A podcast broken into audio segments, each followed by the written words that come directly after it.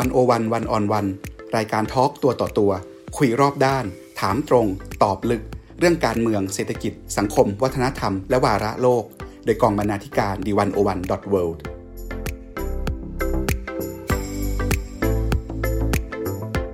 สวัสดีค่ะคุณผู้ฟัง วันนี้พบกับรายการ101 One-on-One รูปแบบพอดแคสต์ทาง the101.world อีกครั้งหนึ่งนะคะ คุณผู้ฟังคะเมื่อวันที่ 8 พฤศจิกายน 2020 ที่ผ่านมาเนี่ย น้ำหมึกจากปลายปากกาบนบัตรเลือกตั้งทั่วไปเมียนมาคือเสียงที่ยืนยันอีกครั้งอย่างหนักแน่นว่าพรรค NLD ซึ่งนำโดยองซานซูจีเนี่ย คือผู้ชนะในสนามการเลือกตั้งครั้งล่าสุด ไม่เพียงเท่านั้นพรรค NLD ยังได้รับคะแนนเสียงอย่างถล่มทลายถึง 83%เลยทีเดียว อาจเรียกได้ว่าพลิกโฉมหน้าประวัติศาสตร์การเมืองใหม่ของเมียนมาอีกครั้ง ในระยะเปลี่ยนผ่านจากเผด็จการอาหารสู่ประชาธิปไตยสองเดือนผ่านไป ช่วงปลายเดือนมกราที่ผ่านมาเนี่ยนะคะบรรยากาศความตึงเครียดเริ่มปรากฏอีกครั้งหนึ่ง เมื่อทหารและรถถังบนท้องถนนในกรุงเนปิดอและย่างกุ้งเนี่ยเริ่มส่งสัญญาณความเป็นไปได้ว่า จะมีการรัฐประหารเกิดขึ้น และแม้ว่าทางกองทัพเองเนี่ยจะออกมายืนยันว่าจะไม่มีการรัฐประหารเกิดขึ้น แต่แล้วในวันที่1กุมภาพันธ์ที่ผ่านมาเนี่ยนาข่าวทั่วโลกก็ได้ประกาศข่าวเกี่ยวกับการยึดอำนาจของกองทัพเมียนมาอีกครั้งนะคะ ก็คือกองทัพเมียนมาเนี่ยได้ลงมือยึดอำนาจจากรัฐบาลพลเรือน NLD พร้อมควบคุมตัวองซานซูจี ประธานาธิบดี และเจ้าหน้าที่ระดับสูงของรัฐบาลทั้งหมด 23 คน ท่ามกลางกระแส กดดันแล้วก็เสียงวิพากษ์วิจารณ์อย่างมากจากประชาคมโลกนะคะ อนาคตการเมืองเมียนมาจะไปทางไหนต่อไปหลังจากนี้ วันวันจึงชวน อาจารย์ลลิตาหารวงจากภาควิชาประวัติศาสตร์ คณะสังคมศาสตร์ มหาวิทยาลัยเกษตรศาสตร์ มามองปรากฏการณ์การทำรัฐประหารครั้งนี้ แล้วก็ทิศทางการเมืองเมียนมาหลังการทำรัฐประหารนะคะสำหรับวันนี้ดิฉันนรัจยาตันตพัฒกุล รับหน้าที่ดำเนินรายการค่ะ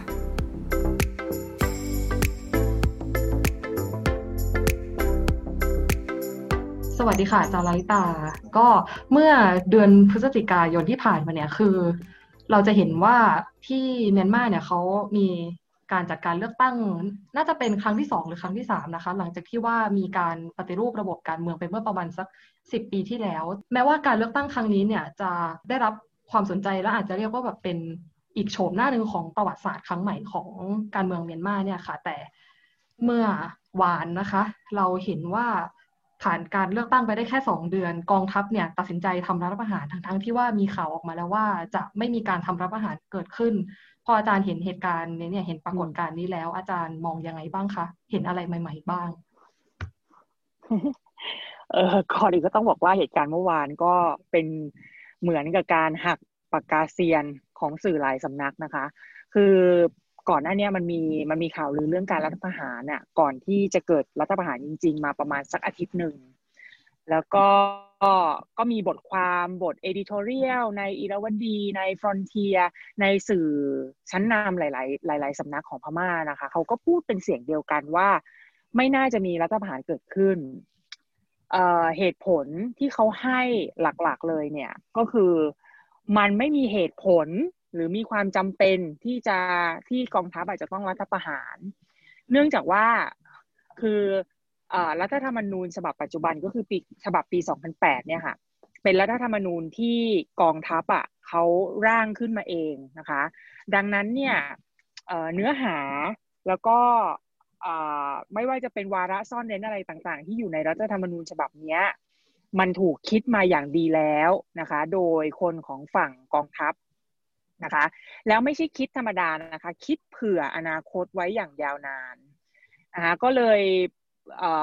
คือคนไทยหลายคนเวลาเราพยายามทำความเข้าใจรัฐประหารในพม่าเนี่ยเอ่อก็จะมีคนจานหลายรอบหลายรอบนะคะว่าทำไมเขาถึงไม่ฉีกรัฐธรรมนูญทิ้ง แล้วก็เอารัฐธรรมนูญฉบับใหม่มาใช้ใช่ไหมคะแต่คำตอบง่ายๆอะก็คือว่ารัฐธรรมนูญฉบับปี 2008สำหรับทหารนะคะ เขาได้ออกแบบแล้วก็ได้คิด คิดค้นเป็นนวัตกรรมแบบใหม่ แล้วก็เอาออกมาใช้เนี่ยอย่างดีนะคะะมันมีประสิทธิภาพอยู่สองด้านด้วยกันนะคะด้านแรกเนี่ยคือคงอำนาจของกองทัพไว้นะคะแบบที่ไม่ประเจิดประเจ้อเกินไป คือหลายคนอาจจะบอกว่าโอ้ประเจิดประเจอขนาดที่มีคุณเอาโคต้ากองทัพ 25เปอร์เซนไว้ แล้วคุณไปจำกัดสิทธิ์ขององซานซูจีไม่ให้สามารถขึ้นเป็นประธานาธิบดีได้อะไรแบบเนี้ยนะคะ แต่ว่าเอาเข้าจริง ๆ แล้วเนี่ย ในช่วงแรกก็มีคนมองว่าเออมันเป็นรัฐธรรมนูญที่ที่ประนีประนอมพอสมควรนะคะ หลายคนก็เอาไปเปรียบเทียบกับระบบประชาธิปไตยแบบชี้นำของประธานาธิบดีสุฮัตโต ในอินโดนีเซียในยุคหนึ่งอะไรอย่างเงี้ยนะคะ แล้วก็ นอกจากนี้นะคะรัฐธรรมนูญเนี่ยที่ที่อาจารย์บอกว่าเขาอะคิดมาอย่างดีอะก็เพราะว่ามันมีตัวบทอยู่ส่วนหนึ่งนะคะที่พูดถึงการประกาศใช้สถานการณ์ฉุกเฉิน ซึ่งพม่าเนี่ยปัจจุบันอะอยู่ภายใต้สถานการณ์ฉุกเฉิน แล้วเขาก็ประกาศว่าจะประกาศสถานการณ์ฉุกเฉินนี้ต่อไปเป็นเวลาหนึ่งปีใช่ไหมคะแล้วก็ได้ดึงอันนี้ก็ clever มากเหมือนกันฉลาดมาก คือเขาออกแบบให้รองประธานาธิบดีอะ มีอยู่สองคนใช่ไหมคะคือรองประธานดีคนหนึ่งเป็น NLD รองประธานรองประธานาธิบดีอีกคนหนึ่งเป็นมาจากโคต้าของทหารนะคะ ตอนแรกคนก็มองว่าอุ้ยก็เอาเอามาถ่วงดุลอำนาจกัน ซึ่งมันก็เป็นเรื่องจริงนะคะ แต่เมื่ออเกิดรัฐประหารขึ้นแล้วเนี่ยทางกองทัพเขาก็ดึงให้รองประธานาธิบดีคนที่สองเนี่ยขึ้นมาเป็น ขึ้นมาเป็นผู้นำประเทศในทางพฤตินัยขึ้นมาเป็นคล้ายๆกับหัวหน้าคณะรัฐบาลอะไรก็แล้วแต่ที่กำลังจะฟอร์มหลังจากนี้นะคะ อันนี้ถึงบอกว่าเราเราตามเทคนิคแล้วก็แท็กติกการร่างรัฐธรรมนูญของทหารพม่าเนี่ยอาจจะตามไม่ค่อยทันเท่าไหร่ แต่ว่าเขาพยายามที่จะกำจัดจุดอ่อน แล้วก็กำจัดจุดโหว่ช่องโหว่อะไรต่าง ไว้ค่อนข้างจะดีนะคะก็เนี่ยแล้วก็มันมีบทความบทความหนึ่งนะคะ ที่ออกมาเมื่อเมื่อคืนเมื่อคืนเนี้ยเขาบอกว่าจริง ๆ แล้วการรัฐประหารครั้งเนี้ยมันมันไม่ใช่การรัฐประหารที่ไม่มันไม่ใช่รัฐประหารที่ผิดกฎหมายนะ เออ มันเป็นรัฐประหารที่ยังถูกต้องตามรัฐธรรมนูญ ฉบับปี 2008 อยู่ทุกประการ เพราะหมายความว่ากองทัพเนี่ยยังใช้ข้ออ้างเรื่องอการโกงการเลือกตั้งนะคะหรือความไม่ชอบมาพาชอบชอบมาพากลของกกตคณะกรรมการการเลือกตั้งของพม่า หรือความเมินเฉย ความเฉยเมินของ NLD ที่มีต่อปัญหาเรื่องการโกงการเลือกตั้งที่เป็นยังเป็นข้อกล่าวหาอยู่นะคะเพราะว่าก็ไม่รู้ว่าในอนาคตเนี่ยเมื่อเขาได้ใช้ข้ออ้างนี้แล้ว ใช้ข้ออ้างนี้ประสบความสำเร็จแล้วในการทำรัฐประหารเนี่ย ก็ไม่แน่ใจเหมือนกันว่าต่อไปอะจะมีการกลับมาพิจารณาเรื่องการการโกงการเลือกตั้งนี้หรือเปล่านะคะ ก็ก็มีคนที่เขียนออันนี้ออกมาแล้วก็น่าสนใจนะคะว่ากองทัพจริง ๆ แล้วไม่ได้ทำผิดกฎหมายไม่ได้ทำผิดรัฐธรรมนูญซะหน่อย เพราะว่าเขาก็ได้ปฏิบัติตามบทบัญญัติข้อหนึ่งที่บอกว่ากองทัพอะสามารถเข้ามา แทรกแซงได้นะคะเมื่ออรัฐบาลไม่สามารถปฏิบัติหน้าที่หรือว่ามันมีความสุ่มเสี่ยงนะคะที่ที่รัฐของพม่าเนี่ยจะต้องแตกสลายหรือมีปัญหาภายในหรืออะไรอย่างเงี้ยนะคะคือกองทัพก็สามารถเข้ามากู้สถานการณ์ได้ทุกเมื่อ อันนี้คือถ้ามองถ้ามองจากการตีความรัฐธรรมนูญอะไรอย่างเงี้ยหลายหลายคนเขาก็มองว่าเออ มันเป็นรัฐธรรมนูญฉบับที่ฉลาดมากที่สุดฉบับหนึ่งนะคะแล้วกองทัพเองเขาก็ใช้ประโยชน์จากรัฐธรรมนูญฉบับเนี้ยได้ได้เป็นอย่างดีด้วยค่ะ ก็จากตัวรัฐธรรมนูญเองที่รัฐบาลอาหารร่างไว้เนี่ยก็น่าจะสะท้อนภาพของระบบการเมืองพม่าในช่วงเปลี่ยนผ่านได้ในระดับหนึ่งนะคะ ส่วนเรื่องนี้เราก็เดี๋ยวจะไปคุยกันต่อค่ะ ก่อนหน้าที่เราจะคุยกันเรื่องระบบการเมืองพม่าแล้วแล้วก็การรัฐประหารเนี่ยค่ะ อยากทราบว่าประชาชนชาวเมียนมาเนี่ยเขาก่อนหน้านี้เนี่ยที่จะมีการรัฐประหารเขาคาดหวังกับการเลือกตั้ง แล้วก็การเมืองไว้อย่างไรบ้างคะแล้วพอกองทัพเนี่ยลงมือทำรัฐประหารเขามองเหตุการณ์ครั้งนี้อย่างไรบ้างคะตอบคำถามสุดท้ายก่อนนะคะว่าแน่นอนอ ทัศนคติของประชาชนพม่าโดยรวมเนี่ยคือไม่พอใจการรัฐบาลครั้งนี้อยู่แล้วนะคะ เราต้องเราต้องเข้าใจนะคะว่ากองทัพเนี่ยมีมีชื่อเสียมากๆนะคะเป็นเป็นเหมือนกับไม้เบื่อไม้เมา ไม่ใช่เฉพาะกับ NLD อย่างเดียว แต่ก็ยังไม่ไม่ได้เป็นที่รักของประชาชนพูดอย่างนี้ดีกว่านะก็เลยทำให้ประชาชนพม่าเนี่ยเขาเขาบอกเลยนะคะการเมืองพม่าสำหรับอาจารย์เนี่ยมีปัญหาตรงนี้นะตรงที่ว่า เนื่องจากว่าเขาเกลียดกองทัพมากนะคะ ดังนั้นเนี่ยจะให้ตายยังไงเนี่ยเขาก็ต้องเลือก NLD ขึ้นมาเป็นตัวแทนของเขาอยู่ดี ไม่ว่า NLD จะมีข่าวเช้า ไม่ว่าจะมีกรณีของโรฮิงญา ไม่ว่าจะมีกรณีกรณีทุจริตคอร์รัปชันอะไรก็แล้วแต่นะคะแต่คนพม่าเนี่ยเขาก็ยังมีความเชื่อมั่นว่า NLD ยังจะเป็นตัวแทนที่ดีที่สุดของเขา แล้วก็เป็นพรรคที่สามารถไปงัดคัดง้าง นะคะกับกองทัพได้ดีที่สุดนะนี่ก็เป็นอีกเหตุผลหนึ่งทำไมพักเล็กพักน้อยในพม่าจึงไม่สามารถเติบโตได้ เท่าที่ควรนะเราเราแทบจะไม่มีพักที่คือคือพักเล็กพักน้อยนะคะที่นำโดยผู้นำพักที่เป็นสายก้าวหน้าหน่อย เป็นคนรุ่นใหม่หน่อย อายุสักสี่สิบกว่ากว่าห้าสิบอะไรอย่างเงี้ยนะคะยังไม่มีบทบาทมากนัก เราเราเห็นเขาเป็นตัวแสดงในช่วงก่อนการเลือกตั้งนะคะ แต่ว่าในท้ายที่สุดแล้วก็ไม่สามารถเข้าไปทำหน้าที่อะไรได้ เนื่องจากว่าประชาชนยังมีความไว้ใจ NLD อยู่ เพราะสำหรับในทางการเมืองในเรื่องของการเลือกตั้งของพม่าเนี่ย มันมีแค่สองตัวเลือกเท่านั้นคือบอกไหมคะแล้วอันนี้คือเป็นปัญหาของการสร้างประชาธิปไตยในระยะยาวของพม่ามากนะ ตัวเลือกแรกก็คือ ถ้าคุณชอบระบอบแบบทหาร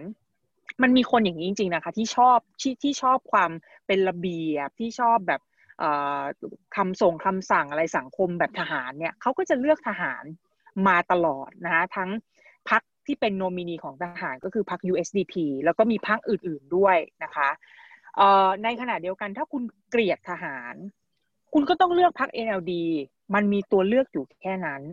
ทำให้ที่ผ่านมาเนี่ย ถ้าคนจะบอกว่าโอ้พม่ามีพัฒนา การประชาธิปไตยที่เยี่ยมยอดโอ้โหอันนี้คือคงต้องมาถกเถียงกันอย่างยาวนานนะคะ เพราะอยากจะบอกว่าประชาธิปไตยอ่าเราเปรียบเทียบกับไทยก็ได้เนาะอย่างกรณีของไทยอะเรายังเห็นพักเล็กพักน้อยอะแตกออกมาจากพักใหญ่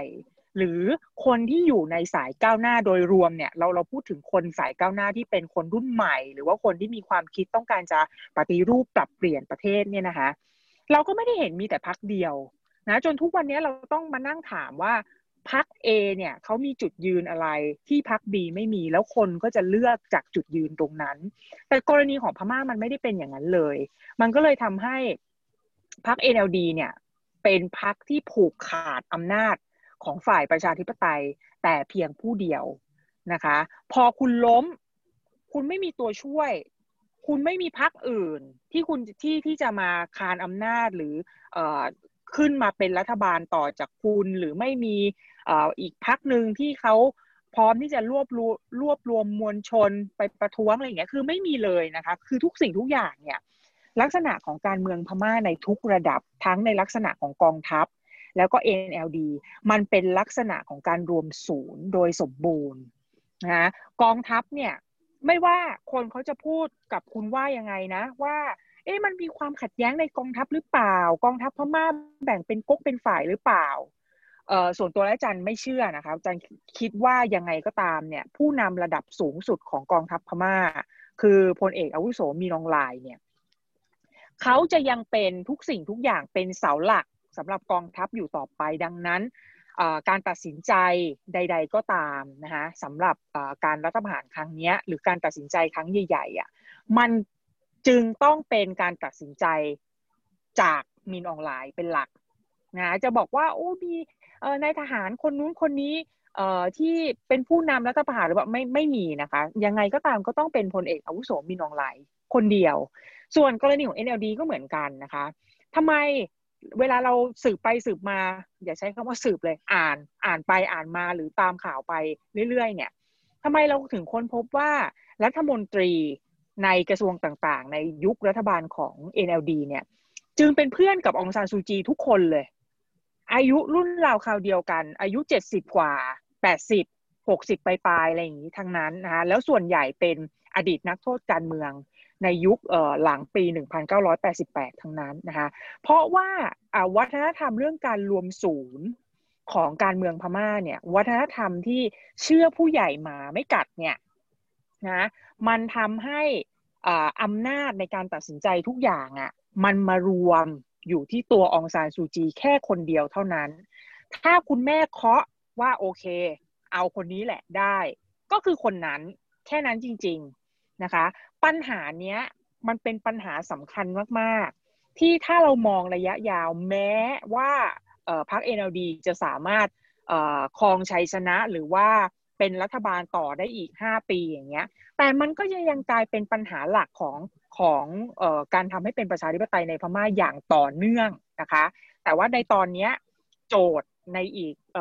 สี่ซาห้าปีข้างหน้าหรือหนึ่งปีก่อนก็แล้วกันนะข้างหน้าเนี่ยมันก็คือประชาธิปไตยเนี่ยพอมันหยุดนิ่งนะเราก็ต้องมานั่งคิดกันแล้วว่าในหนึ่งปีข้างหน้าสี่ปีข้างหน้าห้าปีข้างหน้าเนี่ย อนาคตของพม่าจะเป็นยังไงพม่าที่ไม่มี NLD แล้วก็พม่าที่มีทหารกลับเข้ามาปกครองอีกค่ะก็แล้วก็อาจจะมีโจทย์หนึ่งด้วยหรือเปล่าคะว่าหลังจากถ้าเกิดว่าปล่อยให้มีการเลือกตั้งเรียบร้อยแล้ว โจทย์ของการเมืองประชาธิปไตย มันจะเป็นยังไงต่อ หมายถึงว่าถ้าให้มีการเลือกตั้ง หมายถึงว่าถ้าการเลือกตั้งครั้งนี้ประสบความสำเร็จ แล้วองซานซูจีต่อไปอีกห้าปีอะไรอย่างนี้ใช่ไหมคะ ใช่ค่ะ เรื่องปัญหาระหว่างที่ว่าเป็น USDP กับ NLD ที่มันมีลักษณะการเมืองในลักษณะที่ว่าเป็น partisan ก็คือไม่เลือก ฉันไม่ชอบอันนี้ ฉันก็ต้องเลือกอันนี้เนี่ยค่ะ มันก็จะยังเป็นโจทย์ต่อไปในอนาคตด้วยหรือเปล่า อ่า ใช่ใช่ แน่นอนค่ะ มันเป็น มันเป็น พม่านี่เป็นการเมืองแบบทฤษฎี less evil คือถ้าเลือกคนที่เลวน้อยที่สุดในสายตาของประชาชนนะแล้วสำหรับประชาชนส่วนใหญ่ก็คือยังไงก็ตามเขาก็พร้อมที่สนับจะสนับสนับสนุนองซานซูจี อันนี้ก็เป็นจุดอ่อนอีกอีกอันหนึ่งของของการเมืองพม่านะคะ คือประชาชนอะ ไม่สนใจอะไรทั้งนั้น ขออย่างเดียวคือขอแค่ฉันรักของฉันคนนี้เท่านั้นนะไม่ว่าเขาโอ้ต่างชาติจะมาบอกว่าดอสู้เป็นอาอาชญากรสงครามหรืออะไร คนพม่าไม่รับเลยนะคะ คนพม่าไม่โดยส่วนใหญ่นะอันนี้เราพูดถึงสังคมแบบในตลาดสังคมทั่วๆไปเนี่ย ไม่ไม่ยอมรับเรื่องพวกนี้เลยนะคะ แล้วตอนนั้นอะตอนที่มีคดีเรื่องโรฮิงญาอะไรต่าง ๆ เนี่ยโอ้โหอาจารย์นี่แหละ ได้ยินมากับหูเลยว่าเอ่อคนพม่าส่วนใหญ่ก็จะบอกว่าเออนี่มันเป็นเรื่องของภายในพม่านะ ต่างชาติอย่ามายุ่ง อ่า แต่ตอนเนี้ย มีการเรียกร้องต่างชาติแล้วมาแทรกแซงหน่อยรัฐประหารเนี่ยมันไม่ถูกต้องชอบธรรมต่างชาติเรามาช่วยเราหน่อยอะไรอย่างเงี้ย คืออาจารย์อยากจะอธิบายนะคะว่าเออคนพม่าเนี่ยเขาเซนซิทีฟกับเรื่องของอิทธิพลจากภายนอกมาก ๆ เริ่มจากอิทธิเอ่อเริ่มจากแนวคิดของกองทัพก่อนเนี่ยเขาจะมีสโลแกนของเขาเลยที่สมัยก่อนเนี่ยเขาจะติดเป็นป้ายอยู่ตามสี่แยก หรือมีอยู่ตามหน้าหนึ่งของหนังสือพิมพ์อะไรอย่างเงี้ยนะว่าเขาจะกองทัพเนี่ยมีขึ้นเพื่อต่อต้านการแทรกแซงของภายนอกนะคะแล้วก็จะปราบปรามคนที่ขายชาติอะไรอย่างเงี้ยเขาเขาใช้คำประมาณอย่างเงี้ยนะคะอย่างสิ้นซากนะดังนั้นเรื่องของเอ่อคนต่างชาติเข้ามาแทรกแซง หรืออเมริกาจะมาประนามพม่าหรืออะไรเงี้ย คนพม่าส่วนใหญ่จะ ไม่ชอบนะคะคราวนี้ก็จะชี้ให้เห็นว่ากองทัพอะที่เขาตัดสินใจรัฐประหารนะหมายความว่าเขาได้คิดมาแล้วนะคะว่าอเมริกาในยุคของโจไบเดนเนี่ยอาจจะไม่ได้มีบทบาทสำคัญกับเขาเท่าที่ควรนะเพราะว่าที่ผ่านมาเนี่ยอตอนที่มีเรื่องของโรฮิงญาแล้วก็ดองซันซูจีไม่ได้ทำอะไรมากมาย ถึงจะถูกกล่าวหาอะไรก็แล้วแต่นะคะมันก็ทำให้ คะแนนเสียงของพม่าในแวดวงการเมืองของโลกเนี่ยมันตกต่ำลงไปมากนะคะแล้วก็ทำให้อเมริกาเนี่ยไม่ได้เป็นมิตรรักแฟนเพลงที่สำคัญที่สุดของพม่าอีกต่อไป อันนี้ก็อาจจะเป็นอีกประเด็นหนึ่งนะคะ ที่อาจจะนำไปสู่การปฏิวัติก็ได้ ฟางที่มันนำไปสู่การปฏิวัติมันมีหลายเส้นนะนักข่าวอะจะชอบถามอาจารย์ว่าเออฟางเส้นสุดท้ายของการรัฐประหารเนี่ยคืออะไร ก็คือปกติเราก็จะตอบว่าฟังเส้นสุดท้ายก็อะเอาตามที่กองทัพเขาอ้างก็ได้ค่ะว่าเป็นเรื่องของการเลือกตั้ง แต่ว่าไอ้ฟางก็ที่กรุยทางกว่าที่จะมาเป็นข้ออ้างเรื่องการเลือกตั้งเนี่ย มันยังมีเรื่องของความขัดแย้งทางกลุ่มชาติพันธุ์เรื่องของผลประโยชน์ทับซ้อนทางเศรษฐกิจ มันยังมีเรื่องของเรื่องนามธรรมที่เรามองไม่เห็นอะอย่างการไปเหยียบเท้ากัน แล้วก็ไปทับลายกันหรืออะไรเงี้ย แล้วก็รู้สึกไม่พอใจ หรือที่นามธรรมยิ่งกว่านั้นก็คืออยู่ดีๆเอ่ออันนี้ไม่แน่ใจนะคะ แต่ว่าเนื่องจากว่าในพลพม่าเนี่ยเขาเชื่อในเรื่องดวงมากนะคะ อยู่ดีๆโหนอาจจะมาทักก็ได้ว่าอะถึงเลิกแล้วเอ่อที่จะคุณรัฐประหารได้แล้วคุณจะประสบความสำเร็จอะไรเงี้ย มันเกิดมันซีนารีโอมันเป็นอะไรก็ได้นะแต่แค่อยากจะบอกว่าเอ่อที่ผ่านมาเนี่ย ความสัมพันธ์ระหว่าง NLD กับกองทัพมันก็ไม่เคยราบลื่นมาก่อนนะคะเเราก็จะต้องมองฟางหลาย ๆ เส้นประกอบกัน แล้วก็ไม่ใช่ว่าเราเราไม่มีความจำเป็นจะต้องไปฟันธงนี่ว่าอะไรที่มันเป็นสาเหตุที่มันนำไปสู่การปฏิวัติที่แท้จริง แต่สาเหตุที่นำไปสู่การปฏิวัติเนี่ยมันอาจจะมีทั้งสาเหตุระยะสั้นก็ได้ แล้วก็สาเหตุระยะยาวนะที่มันทำให้ความสัมพันธ์ของทั้งสองฝ่ายเนี่ย ไม่เคยดีมาเลยนะคะ แต่ที่ไม่ไม่ไม่ดีเนี่ยทำไมเราถึงไม่ค่อยรู้ว่ามันไม่ดี เพราะเขาไม่คุยกัน อ่า แล้วเราจะสังเกตได้นะคะ สื่อไทยสื่อพม่า ลักษณะการให้สัมภาษณ์ของนายพลพม่านายพลไทย นักการเมืองพม่านักการเมืองไทยไม่เหมือนกันเลยนะคะ ในขณะที่ฝั่งพม่าเนี่ย เขาจะพูดน้อย แล้วเวลากองทัพเขาจะออกมาแถลง จะเป็นการแถลงที่เป็นทางการเท่านั้น จะไม่มีนักข่าวสายทำเนียบ นักข่าวสายกองทัพที่เอาไม้ไปจ่อมินออนไลน์แล้ว เออท่านคะขอถามไม่มีนะคะ ในขณะที่นักการเมืองฝั่งพลเรือนเนี่ย ก็ไม่มี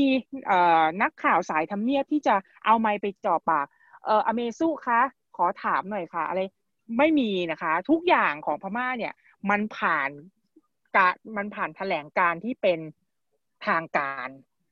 นะคะ ดังนั้นเนี่ยการตีความว่าคนนี้ไม่ถูกกับคนนั้น คนนี้มีเรื่องกับคนนี้อะไรเงี้ย ในกรณีของพม่ามันจึงยากกว่ากรณีของไทยนะคะ เพราะว่าเขาเให้ความสำคัญมาก ๆ กับเรื่อง privacy กับการไม่เอาข่าว ไม่เอาเรื่องในพักไปเล่าให้นักข่าวฟังเลยแทบจะไม่มีเลย นะดังนั้นเราคนภายนอกเนี่ยจึงดูไม่ค่อยรู้ว่ามันมีความขัดแย้ง หรือมันมีเขาไปใครไปเหยียบขาใครหรืออะไรอย่างเงี้ยค่ะค่ะก็อาจจะกล่าวได้ว่าแรงขับในการทำรัฐประหารครั้งนี้เนี่ยมันเหมือนกับว่ามันต้องมองความซับซ้อนมองฟางหลาย ๆ เส้นนะคะ แล้วทีนี้เนี่ยเออคือในช่วงสิบปีที่ผ่านมาเนี่ยเออหลายคนก็เรียกว่าเป็นช่วงเปลี่ยนผ่านของ เมียนมานะคะในทางการเมือง แล้วทีนี้เนี่ยก็ทราบกันดีอีกว่าการปฏิรูปทางการเมืองครั้งนี้เนี่ยเป็นแบบลักษณะแบบท็อปดาวกองทัพเป็นผู้ริเริ่มให้มีการปฏิรูปการเมืองเป็นเปราะเป็นเปราะเริ่มปล่อยให้มีการเลือกตั้ง แล้วทีนี้มันพอจะพูดได้ไหมคะว่าการตัดสินใจทำรัฐประหารของกองทัพครั้งนี้เนี่ย มันจะหยุดยั้งเจตนารมณ์ของการเปลี่ยนผ่าน เออ อาจารย์มองอย่างนี้นะคะ ว่าเรื่องของการเปลี่ยนผ่านเนี่ย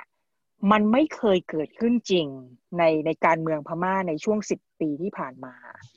เพราะลึกๆแล้วนะคะ ตัวรัฐธรรมนูญเอ่อเป็นกฎหมายที่เอื้อประโยชน์ให้กับกองทัพแทบจะทั้งหมด แล้วก็พยายามจะสกัดกั้นไม่ให้ NLD หรือไม่ให้พรรคพลเรือนใด ๆ เนี่ย ขึ้นมามีอำนาจเหนือกองทัพได้นะคะ ดังนั้นเนี่ยเเราจึงไม่สามารถพูดได้อย่างเต็มปากว่าที่ผ่านมามันเป็นช่วงเปลี่ยนผ่านนะคะ เพราะว่าถ้ามันเป็นช่วงเปลี่ยนผ่านจริง ๆ มันก็ไม่ควรจะมีการปฏิวัติใช่ไหมคะมันก็ควรจะเป็นการอยู่ร่วมกันเป็น coexistence ที่มี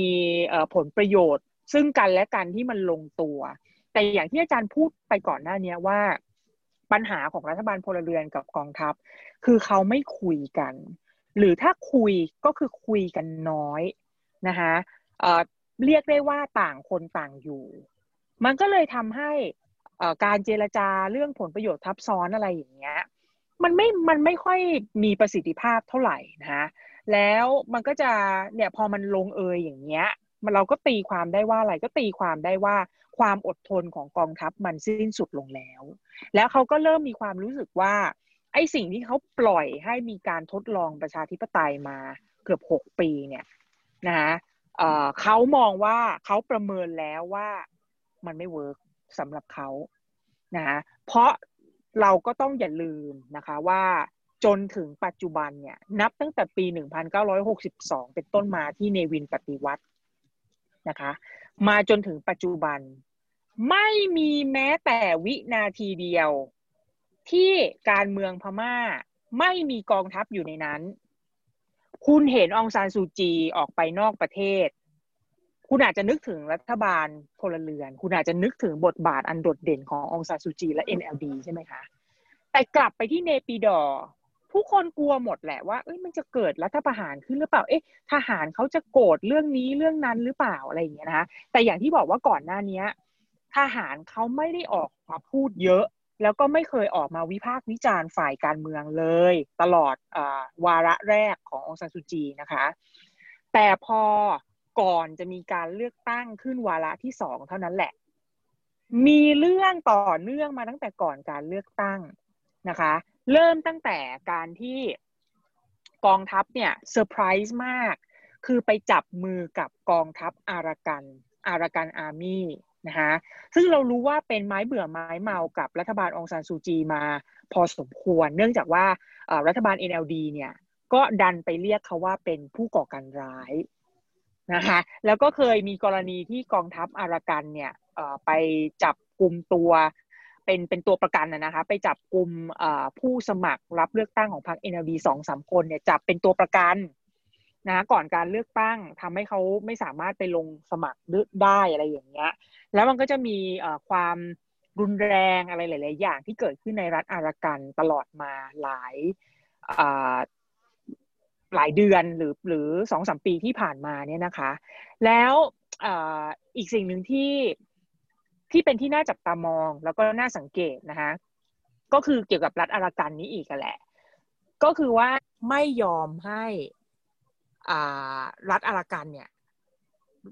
มีการจัดการเลือกตั้งได้ในหลาย ๆ เมืองนะคะ ซึ่งรวมผู้มีสิทธิ์ลงคะแนนเสียงในรัฐอารากันที่ไม่ได้ไปเลือกตั้งเนี่ยเพราะไม่มีการเลือกตั้งในรัฐอารากันในหลาย ๆ เมือง รวมเป็นล้านเสียงนะคะ เพราะเขาอ้างว่า มันเป็นพื้นที่ที่ยังมีการสู้รบกันอยู่นะดังนั้นก็เลยทำให้รัฐอารากันเนี่ยยังไม่มีการเลือกตั้ง แล้วฝั่งกองทัพเองเนี่ยเขาพยายามท้วงติงไปทางรัฐบาล NLD นะคะว่าเมื่อไหร่คุณจะจัดการเลือกตั้งในรัฐในรัฐอารากันหรืออะไรเงี้ยคือนักการเมืองท้องถิ่นในรัฐอารากันเขาก็ออกมาตั้งคำถามเหมือนกันว่าเมื่อไหร่คุณจะจัดการเลือกตั้งนะคะทั้งทั้งที่อารากันอาร์มี่เนี่ย ล่าสุดก็ไม่ได้มีการโจมตีฐานที่มั่นใด ๆ ของรัฐบาลแล้วก็กองทัพอีกแล้วนะแต่ว่าท้ายที่สุดแล้วจนมาถึงทุกวันนี้ก็ยังไม่มีการเลือกตั้งในรัฐอารากัน เราก็อาจจะเป็นอีกสาเหตุหนึ่งไหมคะ ที่อาจจะนำไปสู่อาจจะเป็นฟางอีกเส้นหนึ่งนะคะ เรื่องการเลือกตั้งในรัฐอารากันที่มันมันไม่เกิดขึ้น แล้วก็อาจจะเป็นอีกเหตุผลถึงที่ทำให้ให้กองทัพเนี่ยเอาไปเป็นข้ออ้างในการ รัฐประหารได้ ค่ะ แล้วทีนี้มันเคยมีการวิเคราะห์ไว้ค่ะว่า ในช่วงก่อนการเลือกตั้งนะคะ ว่าการเลือกตั้งเนี่ยอย่างที่เราคุยกันมาว่า มันอาจจะสะท้อนความเข้มแข็งของระบอบการเมืองแบบลูกผสม ซึ่งมันอาจจะมีน้ำหนักไปทางทางเผด็จการที่มากกว่าหน่อยแล้วถ้ามองว่าเมียนมาเนี่ยก็เป็นหนึ่งในประเทศที่ผ่านการรัฐประหารมาไม่น้อย แล้วก็รัฐประหารแล้วก็อยู่ยาวด้วยเนี่ยการรัฐประหารเนี่ยมันพูดได้ไหมคะว่ามันก็สะท้อนว่าทหารเนี่ยก็คือยังเป็นส่วนสำคัญมาก ๆ ของการเมืองเมียนมาแล้วก็อาจจะเป็นอย่างที่เขาเรียกกันว่ารัฐเสนาธิปัตย์นะคะก็แน่นอนค่ะ อย่างที่จันเรียนไปข้างต้นนะคะ ว่าตลอดเวลานับตั้งแต่ 1962 มาเนี่ย มันไม่มีวินาทีใดที่พม่าไม่มีทหาร ถึงแม้ว่าสังคมพม่าพยายามที่จะลืมว่าเฮ้ยเรามีประชาธิปไตยแล้วนะ เรามีรัฐบาลที่นำโดยพรรคเอ็นดีแล้วนะ เนี่ยเรามีดอสู้ของเราแล้วนะทหารควรจะออกไปจากการเมืองได้แล้ว แต่ในความเป็นจริงทหารไม่เคยออกไปจากการเมืองนะยังเป็นเหมือนกับเงา ยังเป็นเหมือนแฟนทอมที่อยู่ข้างหลังที่ยังคอย เหมือนเป็นบิ๊กบราเธอร์อะที่มี มีเอ่ออะไรไว้สอดส่องตลอดเวลาดูคนที่อยู่ข้างล่างนะคะว่าเขาทำอะไรกันอยู่ตลอดเวลา หน่วยงานที่เป็นหน่วยข่าวกรองของทหารหรือ MI Military Intelligence เนี่ยเขาก็ยังปฏิบัติการอยู่ เขาก็ยังรู้อยู่รู้ว่าความเคลื่อนไหวของคนพรรค NLD ทำอะไรใครไปทำอะไรกับใครที่ไหนนะเราถึงบอกได้ว่า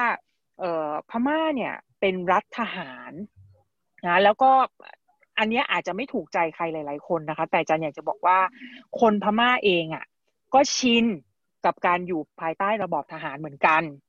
นะเพียงแต่ว่าเขาอะรู้สึกว่าประเทศเขามีศักยภาพได้มากกว่านี้นะดังนั้นการเข้ามาของรัฐบาลพลเรือนอะ มันอาจจะทำให้ประชาชนของเขาลืมตาอ้าปากได้มากกว่านี้ก็ได้ ซึ่งก็จริงนะคะ แต่ว่าก็เป็นความจริงส่วนหนึ่ง โอเค การพัฒนาทางเศรษฐกิจอะไรในพม่าเนี่ยมันก็เพิ่มขึ้นในในช่วงหลายปีที่ผ่านมาที่รัฐบาลพลเรือนเข้ามาใช่ไหมคะ มีการลงทุนมากขึ้น เนื่องจากว่าทางฝั่ง US แล้วก็ EU เนี่ยเขาก็ไม่ไม่บอยคอรดสินค้าจากพม่าแล้วมีมีการลงทุนจากฝั่งตะวันตกมากขึ้นอะไรเงี้ยนะคะแต่ว่าลึกๆแล้วอะก็อย่างที่เน้นย้ำมาโดยตลอดนะคะ ว่าอิทธิพลของกองทัพก็ยังอยู่ต่อไป นะคะ แล้วก็เป็นอิทธิพลของกองทัพที่มีเอกภาพมากๆ เป็นเอกภาพที่อยู่ภายใต้ชื่อของพลเอกอาวุโสมินอองหลายคนนี้แหละนะในขณะที่ฝั่งประชาธิปไตยฝั่งการเมืองเนี่ย ถามว่ามีเอกภาพไหมก็มี แต่มันก็ยังมีคนที่แตกออกเป็นก๊กเป็นเหล่านะคะ แม้แต่คนที่เรียกร้องประชาธิปไตยด้วยกันมาในยุคแปลกๆเนี่ยเขาก็ยังออกไปตั้งพรรคของตัวเองเขาก็ยังมีแนวคิดที่มันแตกต่างออกไปจาก NLD นะคะ เมื่อกี้ก็อาจารย์ก็ได้พูดกล่าวขึ้นมาเล็กน้อยเกี่ยวกับเรื่องเสถียรภาพทางการเมืองเศรษฐกิจ แล้วก็เกียรติภูมิต่างๆ บ้างแล้วนะคะว่าการที่พม่าเนี่ยเข้าสู่ช่วงเปลี่ยนผ่านมันนำมาซึ่งเสถียรภาพต่างๆ อย่างที่เราได้พูดไปเมื่อกี้ ซึ่งเป็นสิ่งที่ เมียนมาเนี่ยไม่เคยมีมาเกาะในช่วงที่ปกครองโดยเผด็จการอาหาร เราก็จะเคยได้ยินปัญหาเรื่องทั้งปากท้องเศรษฐกิจ แล้วก็เกียรติภูมิที่ก็น่าจะเป็นไม้เบื่อไม้เมากับประเทศตะวันตกอย่างมากอะไรเงี้ยแล้วทีนี้เนี่ยการที่กลับมาทำรัฐประหารอีกครั้งเนี่ยเรัฐบาลทหารเนี่ยนะคะเขาได้มองโจทย์เรื่องเสถียรภาพอะไรยังไงบ้างคะโจทย์สำคัญที่สุดสำหรับกองทัพพม่านะคะ คือเรื่องความมั่นคงความมั่นคงทั้งความมั่นคงของตัวเอง คือของกองทัพเองนะคะ แล้วก็ความมั่นคงของชาตินะคะการที่รัฐบาลพลเรือนเนี่ยพยายามที่จะไปผูกมิตรนะกับชนกลุ่มน้อยนะผ่านการเจรจาสันติภาพหลาย ๆ ครั้งผ่านกรอบการเจรจาข้อตกลงปางหลงแห่งศตวรรษที่ 21 อะไรต่าง ๆ เนี่ยนะคะ มันก็ชี้ให้เห็นแล้วว่า แล้วแล้วที่สำคัญเนี่ยรัฐบาล NLD พยายามที่จะผลักดันแนวคิดเรื่องของ Federal State ด้วยคือสหพันธรัฐนะคะก็คือให้แต่ละรัฐเนี่ยรัฐฉานรัฐมอญรัฐกะเหรี่ยงอะไรอะไรพวกนี้นะคะมีอำนาจในการตัดสินใจเรื่องเรื่องบางส่วนภายในของรัฐเขา ในขณะที่เรื่องหลักๆ อย่างพวกเรื่องการทหารเรื่องมหาดไทย เรื่องการปกครองส่วนรวมเนี่ยก็ยังยังเป็นหน้าที่ของรัฐบาลกลางที่เนปิดออยู่นะคะ ซึ่งตรงนี้ถ้าถามว่ารัฐบาลกองทัพของพม่าเนี่ยชื่นชอบแนวคิด Federal State ไหมลึกๆ แล้วไม่ชอบเลยนะคะ ถึงแม้ว่านักวิเคราะห์เนี่ยเวลาเขามองอะเขาก็จะมองว่า Federal State เนี่ยมันคือคำตอบนะของพม่าในในอนาคต เพราะมันหมายความว่ากลุ่มชาติพันธุ์เนี่ย ก็จะมีสิทธิ์มีเสียงของตัวเอง แล้วก็สามารถอยู่ด้วยตัวเองเงินภาษีที่คนในกลุ่มชาติพันธุ์นั้นเสียเนี่ยก็จะเอามาบำรุงภายในรัฐของตัวเองอะไรอย่างเงี้ยซึ่งซึ่งก่อนหน้านี้หรือตอนนี้ด้วยเนี่ยนะคะ มันไม่เป็นอย่างนั้นนะคะอย่างรัฐอารากันเนี่ยยกตัวอย่าง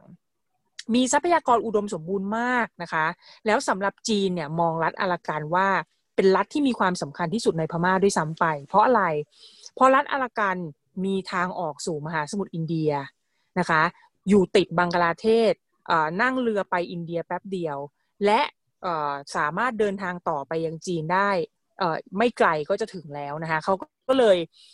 ไปลงทุนทำท่อส่งแก๊สธรรมชาติ ที่เชื่อมมหาสมุทรอินเดียเข้ากับรัฐทางตอนใต้ของจีนนะคะแต่ในขณะเดียวกันชีวิตความเป็นอยู่ของคนในรัฐอารากันเนี่ย ย่ำแย่มากนะคะ ถ้าจำไม่ผิดรัฐอารากันเป็นรัฐที่ยากจนที่สุดอันเป็นอันดับสองรองจากรัฐชินนะคะซึ่งมันเนี่ยมันสะท้อนอะไรมันสะท้อนว่าความไม่เท่าเทียมกันนะคะการกระจายรายได้ที่ไม่เท่าเทียมกันเนี่ยมันก็เป็นตัวแปรเป็นปัจจัยที่ทำให้เกิดความไม่สงบในพื้นที่ตรงนั้นนะคะแล้วอันนี้คืออารากันอาร์มี่พยายามที่จะพูดมาตลอดนะคะว่าการกระจายความเจริญไปถึงรัฐของเขาเนี่ย มันน้อยนิดเหลือเกิน เมื่อเทียบกับสิ่งที่รัฐอารากันมอบให้กับพม่าโดยรวม ก็อาจจะพูดได้ว่าการมองเรื่องเสถียรภาพความมั่นคงในลักษณะของกองทัพเนี่ยก็มีลักษณะเฉพาะที่เป็นเป็นวิธีคิดของกองทัพเองนะคะ ใช่ค่ะ คือคือสำหรับเขาคือความมั่นคงร้อยเปอร์เซ็นต์นะคะ แต่อาจารย์เนี่ยยังไม่ค่อยแน่ใจนะคะ ว่าแนวคิดทางด้านเศรษฐกิจของของพลเอกอาวุโสมีนองลายเนี่ยเขาจะเป็นยังไง เพราะว่าก่อนหน้านี้คือเขาไม่เคยออกมาพูดเรื่องเรื่องเศรษฐกิจหรือไม่เคยแสดงฝีมือในการบริหารงานทางด้านเศรษฐกิจนะคะแต่ก็อาจารย์ก็มีความเชื่อว่าด้วยแนวคิดแนวทางแบบของกองทัพนะคะเขาก็จะยังเชื่อในแนวทางเดิมก็คือเขาจะต้องปกป้อง ผลประโยชน์ทางเศรษฐกิจของเขานะกับนักธุรกิจโครนี่เนี่ยที่มีส่วนได้ส่วนเสียกับกองทัพนะคะจะปกป้องชาวพุทธ จะปกป้องชาวพม่าแท้เหนือชนกลุ่มน้อยอื่นๆอะไรเงี้ยก็ก็เป็นเมสเซจที่ค่อนข้างจะชัดเจน แล้วเราก็เห็นมาโดยตลอดนะคะว่าไอแนวความคิดชาตินิยมแบบขวาตกขอบอะไรเงี้ยมันเป็นความคิดที่ถูก endorse ถูกสนับสนุนโดยคนในกองทัพอะ คือถ้าจะยกตัวอย่างนะคะแนวคิดเราเราจะรู้จักพระที่นิตยสาร Time เรียกว่า Bin Laden of Burma ใช่ไหมคะอย่างพระวีระธูอะไรอย่างเงี้ยคือพระที่ส่ง message ว่าคนส่ง message ให้ให้คนพม่าในเกลียดชังคนมุสลิม พยายามที่จะผลักคนมุสลิมออกไปเนี่ยนะคะจริง ๆ แล้วอะก็เป็นพระที่ได้รับการสนับสนุนจากกองทัพเป็นอย่างดีนะคะเราจะเห็นมีสยาดอ สยาดอก็คือพระอาวุโสหลาย ๆ รูปในพม่านะคะที่ไปเทศนาสั่งสอนให้กับคนในกองทัพฟังอะไรอย่างเงี้ยแล้วเขาก็เทศนาในลักษณะใกล้เคียงกับอูวิรทูก็คือพยายามจะเน้นบทบาทเชิดเชิดชูบทบาทของคนพม่าแท้นะพยายามที่จะดิสเครดิตคนมุสลิมในพม่า ว่าเป็นเป็นปรสิตมั่งเป็นปลิงมั่งเป็นอะไรอย่างเงี้ย นะคะ ซึ่งมันเป็นแนวคิดที่มันไม่มันไม่โอบรับกับแนวความคิดของความเสมอภาคแล้วก็ประชาธิปไตยแห่งศตวรรษที่ 21 เลย แต่กองทัพก็ยังอยู่ในวงเวียนนะของฝั่ง ultranationalist ของพวกขวาตกขอบในพม่าอยู่นะคะ ดังนั้นเนี่ยถ้าอาจารย์จะบอกว่าการปฏิวัติครั้งนี้มันอาจจะมาจากการยุยงส่งเสริม ของฝั่งที่เป็นฝ่ายอัลตร้าอัลตร้ารอยัลลิสเป็นฝ่ายขวาสุดๆ ไปเลยเนี่ย มันก็อาจจะไม่ผิดนักนะคะ เพราะว่าก่อนหน้านี้กองทัพเขาก็แสดงให้เห็นแล้วว่าเขาก็เขาก็กลัวแล้วก็พารานอยอยู่เหมือนกันกับบทบาทของรัฐบาลพลเรือนที่ในท้ายที่สุดแล้วไม่รู้ว่าจะต้องยอมรับมติขององค์การสหประชาชาติ หรือจะต้อง ยอมรับมติของโลกหรือเปล่าที่จะจัดการกับคนโรฮิงญาแบบละมุนละม่อมอะไรเงี้ยทั้งทั้งที่กองทัพก็มองว่าเอออันนี้เป็นคนต่างชาตินะ ไม่ใช่คนของเขานะ อะไรอย่างนั้นนะคะนั่นก็คือความมั่นคงของกองทัพนะคะ แล้วทีนี้เนี่ยอยากจะชวนมองไปข้างหน้านิดหน่อยค่ะว่า พอกองทัพลงมือยึดอำนาจเรียบร้อยแล้วเนี่ย ในหนึ่งปีที่เขาบอกว่าจะประกาศสถานการณ์ฉุกเฉิน แล้วก็จะจัดการอะไรต่างๆนานาเรียบร้อยให้เสร็จเนี่ยคาดว่าในช่วงหนึ่งปีเนี่ยจะเกิดอะไรขึ้นบ้างคะกับการเมืองในเมียนมาไม่ว่าจะเป็นทั้งการจัดสรรอำนาจทางการเมือง แล้วก็กลไกรัฐต่างๆเออสองถึงสามประเด็นนะคะเออประเด็นแรกเลยเนี่ยก็คือการรื้อการเจรจาสันติภาพนะคะจากเดิมเนี่ย จะพูดว่า NLD ก็ไม่ได้ประสบความสำเร็จขนาดนั้นในการเจรจาสันติภาพก็คงจะถูกนะเพราะว่าเขาไม่สามารถจับคนทุกคนหรือกลุ่มชาติพันธุ์ทุกกลุ่มมาเซ็น NCA หรือว่า National Ceasefire Agreement ได้แต่ว่าภายใต้รัฐบาลทหารเนี่ยนะคะอาจจะมีการไปเจรจากับชนกลุ่มน้อยอีกหลาย ๆ กลุ่มนะคะ แล้วก็เป็นการแบ่งผลประโยชน์ต่างตอบแทนกัน แล้วก็บอกว่าให้ให้มาร่วมกันลงนามในข้อตกลงหยุดยิงทั่วประเทศเนี้ยกันอีกครั้ง คือถ้าพูดแบบแฟร์ๆนะคะ กองทัพเนี่ยจะมีศักยภาพมากกว่าในการทำเรื่องพวกนี้มากกว่า NLD นะเอ่อคือก่อนหน้านี้อาจารย์ก็ไม่ค่อยเชื่อเหมือนกัน แต่ว่าพอเขาได้ไปเจรจากับอารากันอาร์มี่ปุ๊บเนี่ย ก็เริ่มเชื่อแล้วว่าผลประโยชน์ในในยุคสมัยใหม่เนี่ยมันมันอาจจะทำให้ชนกลุ่มน้อยเอ่อแล้วก็กองทัพของชนกลุ่มน้อยหลาย ๆ กลุ่มเนี่ยตัดสินใจลงนามในข้อตกลงหยุดยิงนะคะ แต่ว่าทางนั้นทางนี้ลงนามปุ๊บไม่ได้หมายความว่าหยุดยิงเลยนะคะอย่างกะเหรี่ยง KNU KNLA เนี่ยตอนนี้ที่กำลังลบกับรัฐบาลพม่าอยู่นะ ก็ลงนามในข้อตกลงหยุดยิงทั่วประเทศนะคะ แต่ตอนนี้ก็กลับมายิงกับรัฐบาลพม่ากองทัพของพม่าอีกแล้วอย่างเงี้ยนะแต่ว่าอย่างน้อยมันก็ถือว่าเป็นหมุดหมายอันดี เหมือนกับมีอะไรสักอย่างหนึ่งให้เรายึดติดให้ให้ทางฝั่งชนกลุ่มน้อย แล้วก็กูกองทัพพม่าเนี่ยยึดติด แล้วมันก็จะกลายเป็นผลงานชิ้นโบแดงของเขา แล้วก็จะกลับมาบอกว่าเห็นไหมเนี่ยภายใต้กองทัพ การลงนามในข้อตกลงหยุดยิง หรือการเจรจาสันติภาพง่ายกว่า แล้วก็ประสบประสบความสำเร็จมากกว่ารัฐบาลพลเรือนอีกนะอันนั้นก็คือเรื่องของชนกลุ่มน้อยนะซึ่งช่วงต้นปีเนี่ยรัฐบาล NLD เพิ่งจะออกกรอบการเจรจากับชนกลุ่มน้อยขึ้นมาอีกอีกอีกข้อตกลงอีก อีกกรอบหนึ่งนะคะ จากเดิมที่ก่อนหน้านี้มันเป็นข้อตกลงปางหลวง การประชุมปางหลวงแห่งศตวรรษที่ 21 ใช่ไหมคะ แต่ว่าตอนนี้เขาเปลี่ยนและเป็นสถาปัตยกรรมอะไรอะไรของเขาเนี่ยเพื่อที่จะกุยทางไปสู่การเจรจาสันติภาพเพิ่มเติมกับชนกลุ่มน้อยนะคะที่ก่อนหน้านี้อาจจะไม่เคยเข้ามาลงนามในข้อตกลงหยุดยิงทั่วประเทศนะประเด็นที่สองนะคะเรื่องของ เรื่องของการเมืองภายในเนี่ยอาจารย์เชื่อว่ายังไงก็ตามนะคะ เดี๋ยวก็จะต้องมีม็อบออกมาให้เราเห็น แล้วอาจารย์ก็อยากก็สนใจเหมือนกันว่าม็อบในพม่า ถ้าจะมีเนี่ยจะจะมีรูปร่างหน้าเต่ามาเป็นอย่างไรนะคะเพราะว่าตอนนี้ผู้นำนักศึกษาหรือผู้นำของ NLD ที่มีศักยภาพที่จะจัดตั้งม็อบได้ก็ถูกจับไปหมดแล้วนะคะ เพราะฉะนั้นแล้วม็อบเนี่ยที่จะจัดตั้งออกมา มันก็ต้องเป็นม็อบของ ถ้าถ้าจัดม็อบได้นะคะจะเป็นม็อบที่มีคนมาเข้าร่วมจำนวนมหาศาลไม่ต่างจากในปี 1988 ที่เป็นการจราจรครั้งใหญ่ที่สุด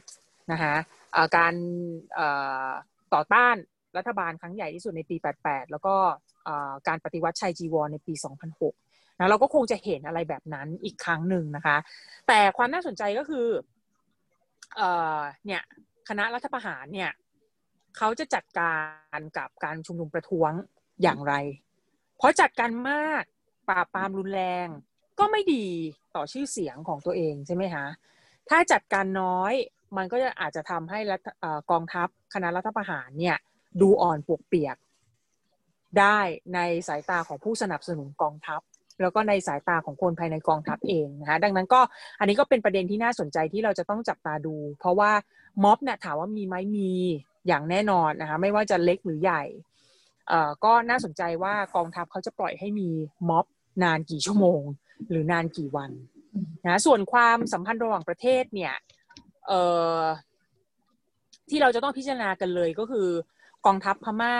ไม่ค่อยชอบจีนนะคะ แล้วที่ผ่านมาสมัยนายกรัฐมนตรีเต็งเซ็งเนี่ยก็ก็ก็พยายามที่จะกีดกันจีนออกไป แล้วก็สัมปทานอย่างเขื่อนมิโซนอย่างเงี้ยเขาก็แขวนอยู่มาจนถึงปัจจุบันนะคะจริงๆอะตัวแปรของจีนเนี่ยอาจจะเป็นอีกตัวแปรหนึ่งนะที่ที่ทำให้กองทัพตัดสินใจว่าเออปฏิวัติไว้ดีกว่าก่อนที่อะไรมันจะสายเกินไป เพราะว่ารัฐบาล NLD ก็มีความใกล้ชิดกับกับรัฐบาลจีนนะคะ เนื่องจากว่าเขาไม่ได้เขาไม่สามารถที่จะเข้าหารัฐบาลตะวันตก รัฐบาล EU ได้ ได้เต็มที่นะเขาก็เลยจำเป็นจะต้องเข้าหารัฐบาลในในอาเซียนนี่แหละ แล้วก็รัฐบาลจีนมากมากเป็นพิเศษค่ะ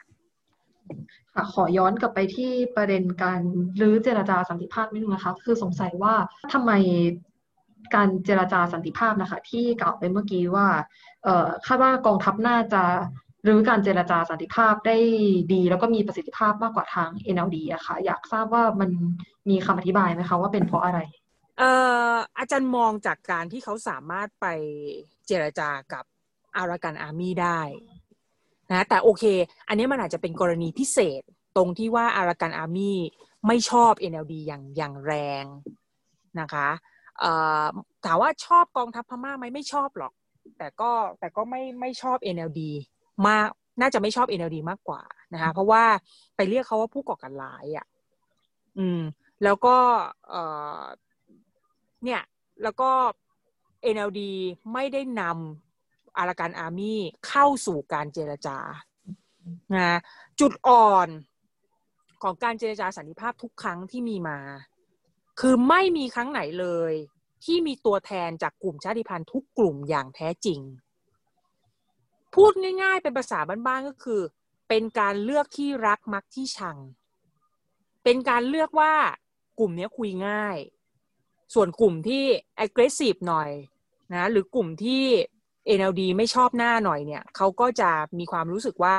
อาอาจจะยังไม่พร้อมที่จะมาให้เจรจาตอนนี้นะคะด้วยความที่เป็นกองทัพเนี่ย ก็มีอาวุธอะมีความพร้อมหลาย ๆ อย่างใช่ไหมคะอาจารย์คิดว่าถ้ากองทัพพม่าฉลาดพอนะคะ ก็จะต้องใช้การเจรจาเนี่ยให้เป็นประโยชน์ แล้วก็นำ กองกำลังทุกกลุ่มของชนกลุ่มน้อยที่ยัง active อยู่หรือไม่ active แล้วก็ตามเนี่ย เอามาสู่โต๊ะเจรจาให้หมด อย่าไปกีดกันกลุ่มใดกลุ่มหนึ่งออกไปนะก่อนหน้านี้เนี่ย NLD ก็ก็ไม่ได้คุยกับทุกกลุ่ม อาราการอาร์มี่ไม่ได้คุย อย่างเงี้ย กลุ่มที่แอคทีฟมาก ๆ ตามชายแดนจีนกับพม่าอย่างโกก้างว้าอย่างเงี้ย นะเขาก็ไม่ได้เป็นผู้ที่ลงนามในข้อตกลงหยุดยิง อย่างเงี้ยนะดังนั้นถ้าไอการพูดคุยเจรจาสันติภาพนะมันไม่ได้รวมคนทุกกลุ่มอย่างแท้จริง โอกาสที่มันจะประสบความสำเร็จในระยะยาวอย่างยั่งยืน มันก็มีโอกาสเป็นไปได้ยากเช่นเดียวกัน ค่ะ ก็เมื่อกี้เราก็พูดคุยเกี่ยวกับอนาคตอันใกล้นะคะ ทั้งในเรื่องประเด็นการเมืองภายใน แล้วก็ความสัมพันธ์ระหว่างประเทศ แล้วก็มีเรื่องอ ปัญหาความขัดแย้งทางทางชาติพันธุ์ที่อาจจะนับได้ว่าเป็นโจทย์การเมืองที่ค้างคาอย่างเรื้อรังมาในช่วงตลอดการเมืองของพม่านะคะ ทีนี้มันจะมีโจทย์ที่ค้างคามาจากช่วงเปลี่ยนผ่านอีกโจทย์หนึ่งที่อยากจะถามอาจารย์ค่ะ ว่าอย่างที่เราได้คุยกันมาแล้วว่าการทำรับอาหารครั้งนี้ค่ะ ไม่ได้มีการฉีกรัฐมนูญแล้วก็อาศัยช่องโหว่ที่ทาง กองทัพเนี่ยได้ทำการเอนจิเนียร์อย่างดี ให้ตัวเองมีอำนาจในการประกาศสถานการณ์ฉุกเฉินนะคะ แต่ว่าทีนี้เนี่ยก็เคยได้ยินมาว่า การแก้รัฐมนูลก็เป็นหนึ่งในเกมการเมืองสำคัญในช่วงเปลี่ยนผ่านเหมือนกัน อยากจะทราบว่าแล้วพอ มันเป็นอย่างนี้เนี่ย จบลงเอยด้วยการรัฐประหารแล้วอนาคตของโจทย์นี้มันจะเป็นยังไงต่อครับวาระนี้มันยังจะพอมีที่ทางในอนาคตไหมคะ ถ้าเกิดว่ามันมีการเรียกว่าอะไรดีจัดการเลือกตั้งครั้งต่อไปหรือว่า เส้นทางมันจะไปสู่ทางตัน เออเมื่อสี่ปีที่แล้วนะคะ มีทนายความคนดัง คนสำคัญ แล้วก็เป็นคนสนิทขององซานสุจี ที่ชื่อว่าอูโกนีนะโดนยิง โดนรอบสังหารหน้าสนามบินที่ย่างกุ้งเลยนะคะ อูโกนีเนี่ยเป็นมือกฎหมายที่มีพรสวรรค์นะคะ แล้วก็เป็นคนที่ฉลาดปราดเปรื่อง แล้วก็พูดง่ายๆ ก็คือเป็นมือแก้รัฐธรรมนูญขององซานซูจีนั่นแหละนะคือถ้าเขาสามารถเจรจาหรือสามารถผลักดันให้เกิดการแก้ไขรัฐธรรมนูญ เพื่อให้องซานซูจีสามารถขึ้นมาเป็นประธานาธิบดีได้เนี่ยนะคะอันนั้นจะเป็นสเต็ปที่ยิ่งใหญ่มากนะคะของพรรค NLD แล้วที่ผ่านมาเนี่ยรัฐบาล NLD ก็พยายามที่จะล็อบบี้แล้วก็วิ่งเต้นในการแก้ เรื่องสัดส่วน 25%อะไรของกองทัพพยายามที่แก้ไขรัฐธรรมนูญหลายอย่างนะคะแล้วก็แต่ว่าอย่างอย่างที่บอกไปว่ารัฐธรรมนูญฉบับนี้มันเขียนมาค่อนข้างระมัดระวังนะคะ แล้วก็พยายามที่จะอุดช่องโหว่ทุกอย่างอย่างดี มันก็เลยทำให้จนถึงทุกวันนี้นะถึงจะมีการรัฐประหารแล้ว แต่ว่า NLD ไม่สามารถแก้ไขรัฐธรรมนูญได้อย่างจริงจัง นะคะในอนาคตเนี่ยอาจารย์เชื่อว่ารัฐธรรมนูญฉบับนี้มันก็จะกลายเป็นเหมือนกับออของศักดิ์สิทธิ์ประมาณหนึ่งนะคะที่ส่วนตัวเรามองว่ารัฐธรรมนูญปี 2008อะมันเป็นรัฐธรรมนูญที่เขียนมาดีแล้วสำหรับทหารนะคะมันให้มันให้บทบาทของทหารเยอะ มันไม่ใช่รัฐธรรมนูญที่มันโฉงฉางหรือดูมีเป็นรัฐธรรมนูญที่อะไรอะเอ่อ มีใช้อำนาจนิยมจนเกินไปอย่างเงี้ยนะคะแต่ว่าคือคือพูดกันง่าย ๆ สรุปก็คือมันเป็นรัฐธรรมนูญที่ที่ลงตัวแล้วสำหรับคนสำหรับคนในกองทัพนะคะ ดังนั้นตั้งแต่แรกที่รัฐประหารเข้ามาเนี่ยมันจึงไม่มีเหตุผลที่จะฉีกรัฐธรรมนูญฉบับนี้ทิ้งรัฐธรรมนูญฉบับนี้นะคะ ลงประชามติกันหลังพม่าเกิดเหตุการณ์ พายุนากิสถล่มทำให้คนตายไปเป็นหมื่นเป็นแสนคนนะคะ แล้วอยู่ดีๆ หลังจากพายุหายไป แล้วก็อยู่ดีๆ ก็ประกาศจัดประชามติ แล้วก็เลยทำให้รัฐธรรมนูญฉบับนี้มันผ่านประชามติมาได้ โดยค่อนข้างจะสบาย เพราะคนส่วนใหญ่อาจจะยังอยู่ในอารมณ์ช็อกอยู่กับกับเหตุการณ์ไซโคลนากิสนะคะ พอรัฐธรรมนูญฉบับนี้มันได้มาค่อนข้างจะจะยากอะ่ะ มันเหมือนง่ายนะคะ แต่ว่ามันก็ผ่านการร่างอะไรมาอย่างยาวนานนะคะ แล้วมันก็อย่างที่บอกอะว่ามันมันสามารถอุดช่องโหว่อะไรหลาย ๆ อย่างได้ค่อนข้างจะเพอร์เฟกนะคะอาจารย์ก็เลยคิดว่ารัฐธรรมนูญฉบับปี 2008 เนี่ยมันก็จะยังเป็นธรรมนูญในการบริหารประเทศพม่าต่อไปนะคะในยุคที่ทหารจะเข้ากลับเข้ามาปกครองนะแล้วในอนาคตเนี่ยเมื่อกี้ถามถึงเรื่องการเลือกตั้งครั้งต่อไป เพราะทหารบอกว่า เขาจะจัดการเลือกตั้งในในอีกปีหนึ่งใช่ไหมคะหลังจากที่มีรัฐบาลรักษาการแล้วหนึ่งปีอะไรเงี้ยคือเหตุการณ์พวกนี้มันเคยเกิดขึ้นในประวัติศาสตร์การเมืองของพม่ามาแล้วนะคะ ตอนที่เนวินเนี่ยเข้ามาเป็นรัฐบาลรักษาการ แล้วก็อูนุในท้ายที่สุดแล้วจัดให้มีการเลือกตั้งแล้วอูนุก็ชนะการเลือกตั้งแบบถล่มทลาย แล้วก็กลับเข้ามาเป็นนายกรัฐมนตรีอีก เพียงแค่สองปีแล้วเนวินก็ปฏิวัติอีกรอบหนึ่งอย่างเงี้ย คือจะรู้สึกว่าทหารชุดนี้ยังไงเขาก็ต้องเรียนรู้จากประวัติศาสตร์ที่ผ่านมาของพม่านะคะว่า แม้ว่าคุณจะจัดการเลือกตั้งดียังไงเนี่ย แต่ถ้าคุณใช้การเลือกตั้งแบบธรรมดานะแบบที่เป็นกฎกติกาแบบสากล จะให้ตายยังไงเนี่ยพัก USDP คือพักของทหาร ก็ไม่มีวันชนะพักของอองซานซูจีได้อย่างเด็ดขาด นะคะ ดังนั้นการเลือกตั้งในครั้งต่อไปเนี่ยอาจารย์มองข้ามช็อตไปเป็นอีกปีถึงเนี่ยว่ามันน่าจะเป็นการเลือกตั้งที่แปลกประหลาดที่สุดที่กองทัพอะพยายามทุกวิถีทางเพื่อที่จะไม่ให้พรรค NLD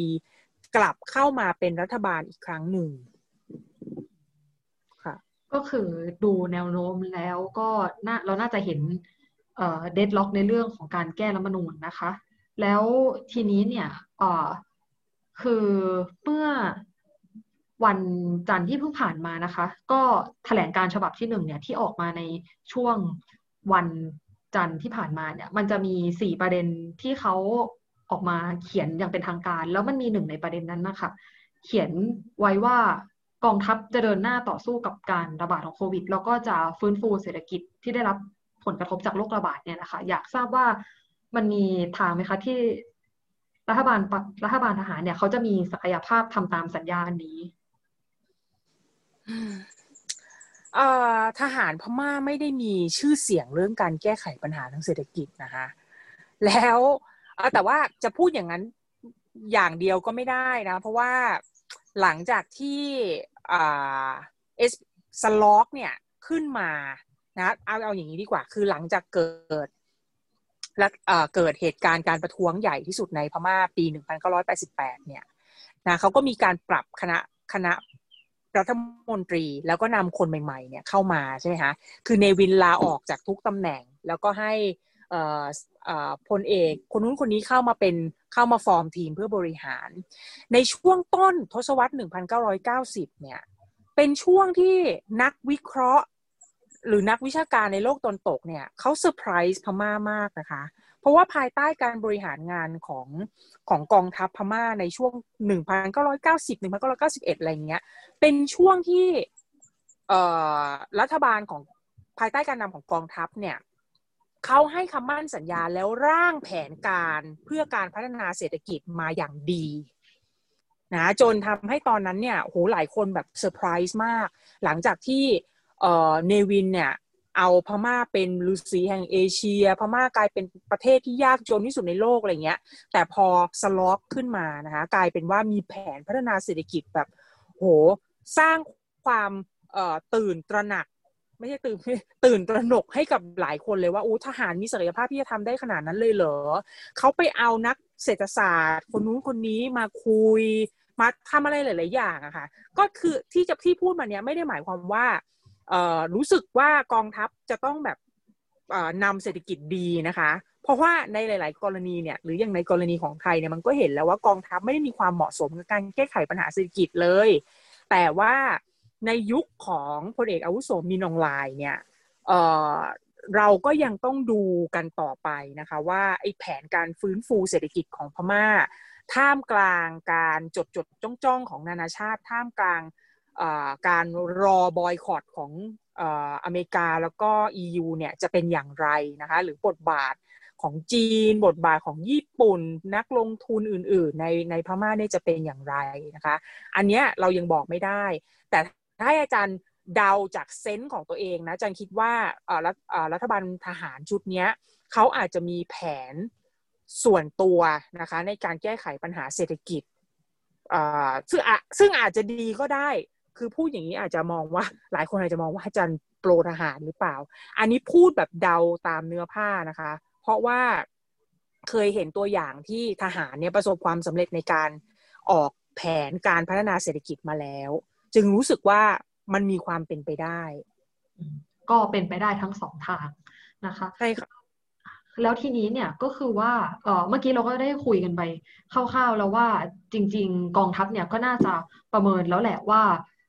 เออจะไม่สนใจแรงกดดันจากประชาคมโลกแล้วก็โลกตะวันตกอะไรอย่างนี้นะคะ รวมถึงมันก็อาจจะมีเรื่องของเออทุนจากต่างชาติแล้วทีนี้เนี่ยเออทุนจากต่างชาติมัน มันเป็นประเด็นมากขนาดไหนนะคะ คืออาจจะเรียกว่าอะไรดี ถ้าเกิดว่ามันมีการออกแผนเศรษฐกิจโดยกองทัพโดยคณะรัฐประหารออกมาแล้วเนี่ย เออเขาได้คำนวณเรื่อง การรับทุนเอ่อ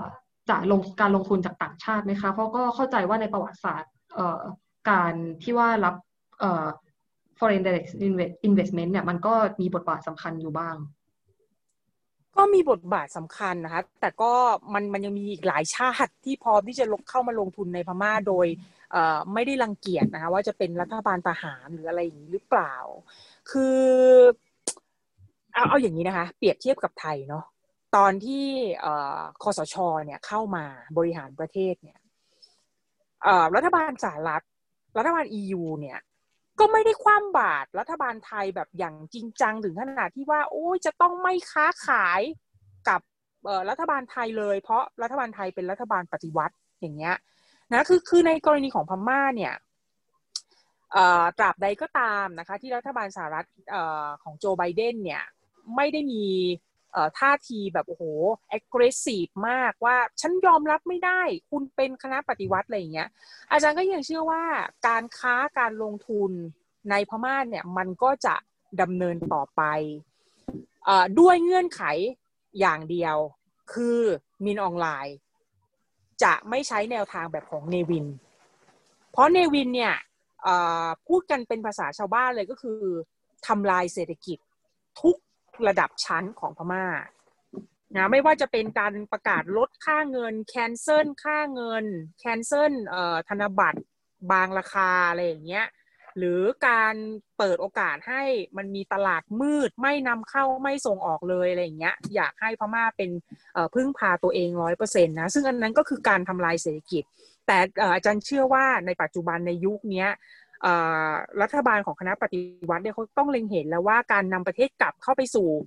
วิถีพม่าสู่สังคมนิยม ยุคเนวินปิดประเทศอะไรเงี้ย มันไม่ relevant คือมันใช้ไม่ได้แล้ว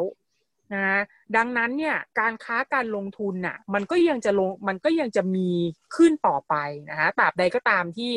ประเทศที่มาลงทุนกับพม่าเนี่ยอาจารย์เชื่อมั่นว่าปัจจุบันน่ะหลายประเทศก็กำลังฟื้นตัวจากโควิดใช่ไหมคะเขาอะไม่ได้มีศักยภาพเพียงพอที่จะเซโนหรอก อย่างญี่ปุ่นอย่างเงี้ยเขาก็ต้องฟื้นฟูเศรษฐกิจของเขาจีนอย่างเงี้ยยังไงก็อยากจะเข้ามาลงทุนในพม่านะคะ สิงคโปร์นี่ไม่ต้องพูดถึงนะคะ ใครบอกว่าสิงคโปร์มีท่าทีแข่งขันกับพม่า การลงทุนของสิงคโปร์ในพม่านี่เป็นอันดับต้นๆนนะคะ ดังนั้นรัฐบาลสิงคโปร์ลึกๆแล้วเนี่ยไม่อยากจะทำให้ความสัมพันธ์กับพม่าเป็นแบบ บัวช้ำน้ำขุ่นด้วยซ้ำไปนะคะ กรณีของไทยอันนี้ไม่ต้องพูดถึงเลยนะคะ สายสัมพันธ์ระหว่างกองทัพไทยกับกองทัพพม่านี่แน่นแฟ้นมาหลายสิบปีนะมันก็เลยทำให้พม่าเนี่ยในอาเซียนเนี่ยเขารู้ว่าเขามีเพื่อนเขายังมีเพื่อนหลงเหลืออยู่เยอะนะคะแล้วตอนนี้ในโลกตนตกเองอะ่ะหรือสหรัฐอย่างเงี้ยก็ถือว่าเป็นขาลงนะคะสหรัฐอาจจะไม่ได้เป็นอะไรอะมหาอำนาจทางเศรษฐกิจเบอร์หนึ่งของโลกในอีก ห้าปีสิบปีข้างหน้าด้วยซ้ำไปนะคะเออฉันเชื่อว่าการปฏิวัติครั้งนี้เป็นการวางแผนกันมาอย่างยาวนานนะคะไม่ไม่ได้เพิ่งเกิดแค่เมื่อวานหรอก ไม่ได้แค่คิดกันข้ามคืนนะแต่เป็นการวางแผนกันมาอย่างยาวนานว่าเขาจะปล่อยให้รัฐบาลรองซานซูจีเนี่ยทำอะไรได้แค่ไหนนะคะแล้วก็คือวางแผนกันดูเลิกดูยามกัน แล้วก็ในที่สุดก็รู้สึกว่าเออพอและ มันไม่ได้เป็นตามที่เขาคาดหวังก็ก็รัฐประหาร ก็อาจจะสรุปได้ว่าเราก็อาจจะเห็นความตึงเครียดในด้านการเมืองระหว่างประเทศ แต่ว่าในทางเศรษฐกิจก็น่าจะเป็นเรื่องยากที่เราจะเห็นการคว่ำบาตรกันอย่างจริงจังนะคะ โดยเฉพาะจากแบบในสถานการณ์ที่เรากำลังเผชิญกันอยู่ทุกวันนี้ที่ทุกประเทศก็เจ็บป่วยจากโรคระบาดแล้วก็วิกฤตเศรษฐกิจด้วยใช่ค่ะค่ะ แล้วทีนี้ค่ะอยากจะชวนมองไปในอนาคตที่ข้ามช็อตไปมากกว่าหนึ่งปีนะคะ ในอนาคตเนี่ยค่ะ ในภาพ ระยะยาวเลย อาจารย์คิดว่าการเมืองเมียนมาเนี่ย มันจะไปทางไหนต่อได้บ้าง มันจะมีโอกาสเปลี่ยนผ่านไปสู่ประชาธิปไตยได้อย่างแท้จริงได้ไหมในอนาคต แล้วมันมีความท้าทายอะไรรออยู่บ้าง มีหนทางไหมที่จะนำอิทธิพลทหารเนี่ยออกจากการเมืองอาจารย์อยากจะมองข้ามช็อตจริง ๆ นะ ว่าเอ่อ NLD เนี่ย จบแล้ว คือสำหรับอาจารย์เนี่ยรัฐประหารคราวนี้คือคือเอ็นดีจบนะแล้วในอนาคตเนี่ย ทหารเขาก็ย่อมไม่อยากที่ใช้ NLD ขึ้นมาเป็นรัฐบาลแล้วนะเอ่อทางออกของทหารง่าย ๆ เลยก็คือ ให้พักตั้งพักของตัวเอง คุณคุณไหมคะเอาพักของเอาพักของตัวเองเนี่ย ขึ้นมาเป็นรัฐบาลซะโดยจัดการเลือกตั้งที่ เอ่อทำให้พักของตัวเองอะ่ะ มีความชอบธรรมในการบริหารงาน เพื่อไม่ให้ดูน่าเกลียดเกินไปนักนะคะ หรือสองก็คือกองทัพก็ไม่ต้องตั้งพงตั้งพักอะไรมากมาย ก็บริหารด้วยตัวเองไปเลยนะคะ อันนี้ก็ก็เป็นทางออกสองสาทาง แต่จันเชื่อมั่นว่าหลังจากสถานการณ์ฉุกเฉินมันหมดไปแล้วเนี่ยเขาก็จะจัดการให้มีการเลือกตั้งก็จริง แต่กองทัพอะไม่น่าจะทำให้การรัฐประหารครั้งนี้มันเสียเปล่าโดยการเอา NLD กลับคืนมาสู่วงการการเมืองครั้งหนึ่งนะก็อาจจะเป็นในสองสามกรณีที่อาจารย์บอกไปอะก็คือเอาเอาพักที่เป็นโนมินีของกองทัพ เอาคนที่เป็นโนมินีของตัวเองเนี่ยเข้ามารับตำแหน่ง แล้วก็รับช่วงต่อจากคณะปฏิวัติชุดนี้แทนนะคะแต่สำหรับอย่างฝ่ายประชาธิปไตยอะไรเงี้ยนะคะเขาก็ น่าจะมีโจทย์เป็นของตัวเองด้วยเหมือนกันในอนาคตเอ่อถ้าพูดถึงกระบวนการความเคลื่อนไหวของคนรุ่นใหม่เนี่ยยังไม่ค่อยเข้มแข็งแข็งแรงมากนะเหมือนกับที่อาจารย์อธิบายให้ฟังไปเมื่อกี้ค่ะว่า มันเป็นเรื่องของ NLD กับทหารอะคือถ้าคุณไม่เลือก NLD คุณก็เลือกทหาร แล้วก็จะไม่มีคนพม่าที่ไหนที่เลือกทหาร น้อยคนมากที่เลือกทหารเขาก็ก็เลือก NLD ไปมันก็เลยทำให้ เนี่ยตอนนี้คุณจะสร้างพักการเมืองที่เป็นของคนรุ่นใหม่ที่เป็นพักที่ไม่แอบอิงกับ NLD หรือทหารเนี่ย มันก็ยากแล้วใช่ไหมคะเพราะว่าตอนนี้คือพม่าก็เข้าสู่ยุคของทหารเป็นตัวแล้ว แต่ว่าถ้าจะสู้กับทหารเนี่ย คือคุณก็คือคุณต้องมีทางเลือกของประชาธิปไตยอะ่ะแล้วก็ใช้แนวทางที่ มันก้าวหน้ามากกว่าของ NLD อะค่ะสำหรับวันนี้ขอขอบคุณอาจารย์ลาลิตามาก ๆ นะคะ ที่ สละเวลามาพูดคุยกับพวกเราเกี่ยวกับปรากฏการณ์รัฐประหารในครั้งนี้ แล้วก็ทิศทางการเมืองพม่า ต่อไปหลังจากนี้ ซึ่งเป็นเรื่องที่เราโดยเฉพาะคนไทยเนี่ยต้องจับตามองเป็นอย่างมากสำหรับวันนี้อาจารย์ลลิตาและดิฉันขอลาคุณผู้ฟังไปก่อนนะคะ สวัสดีค่ะ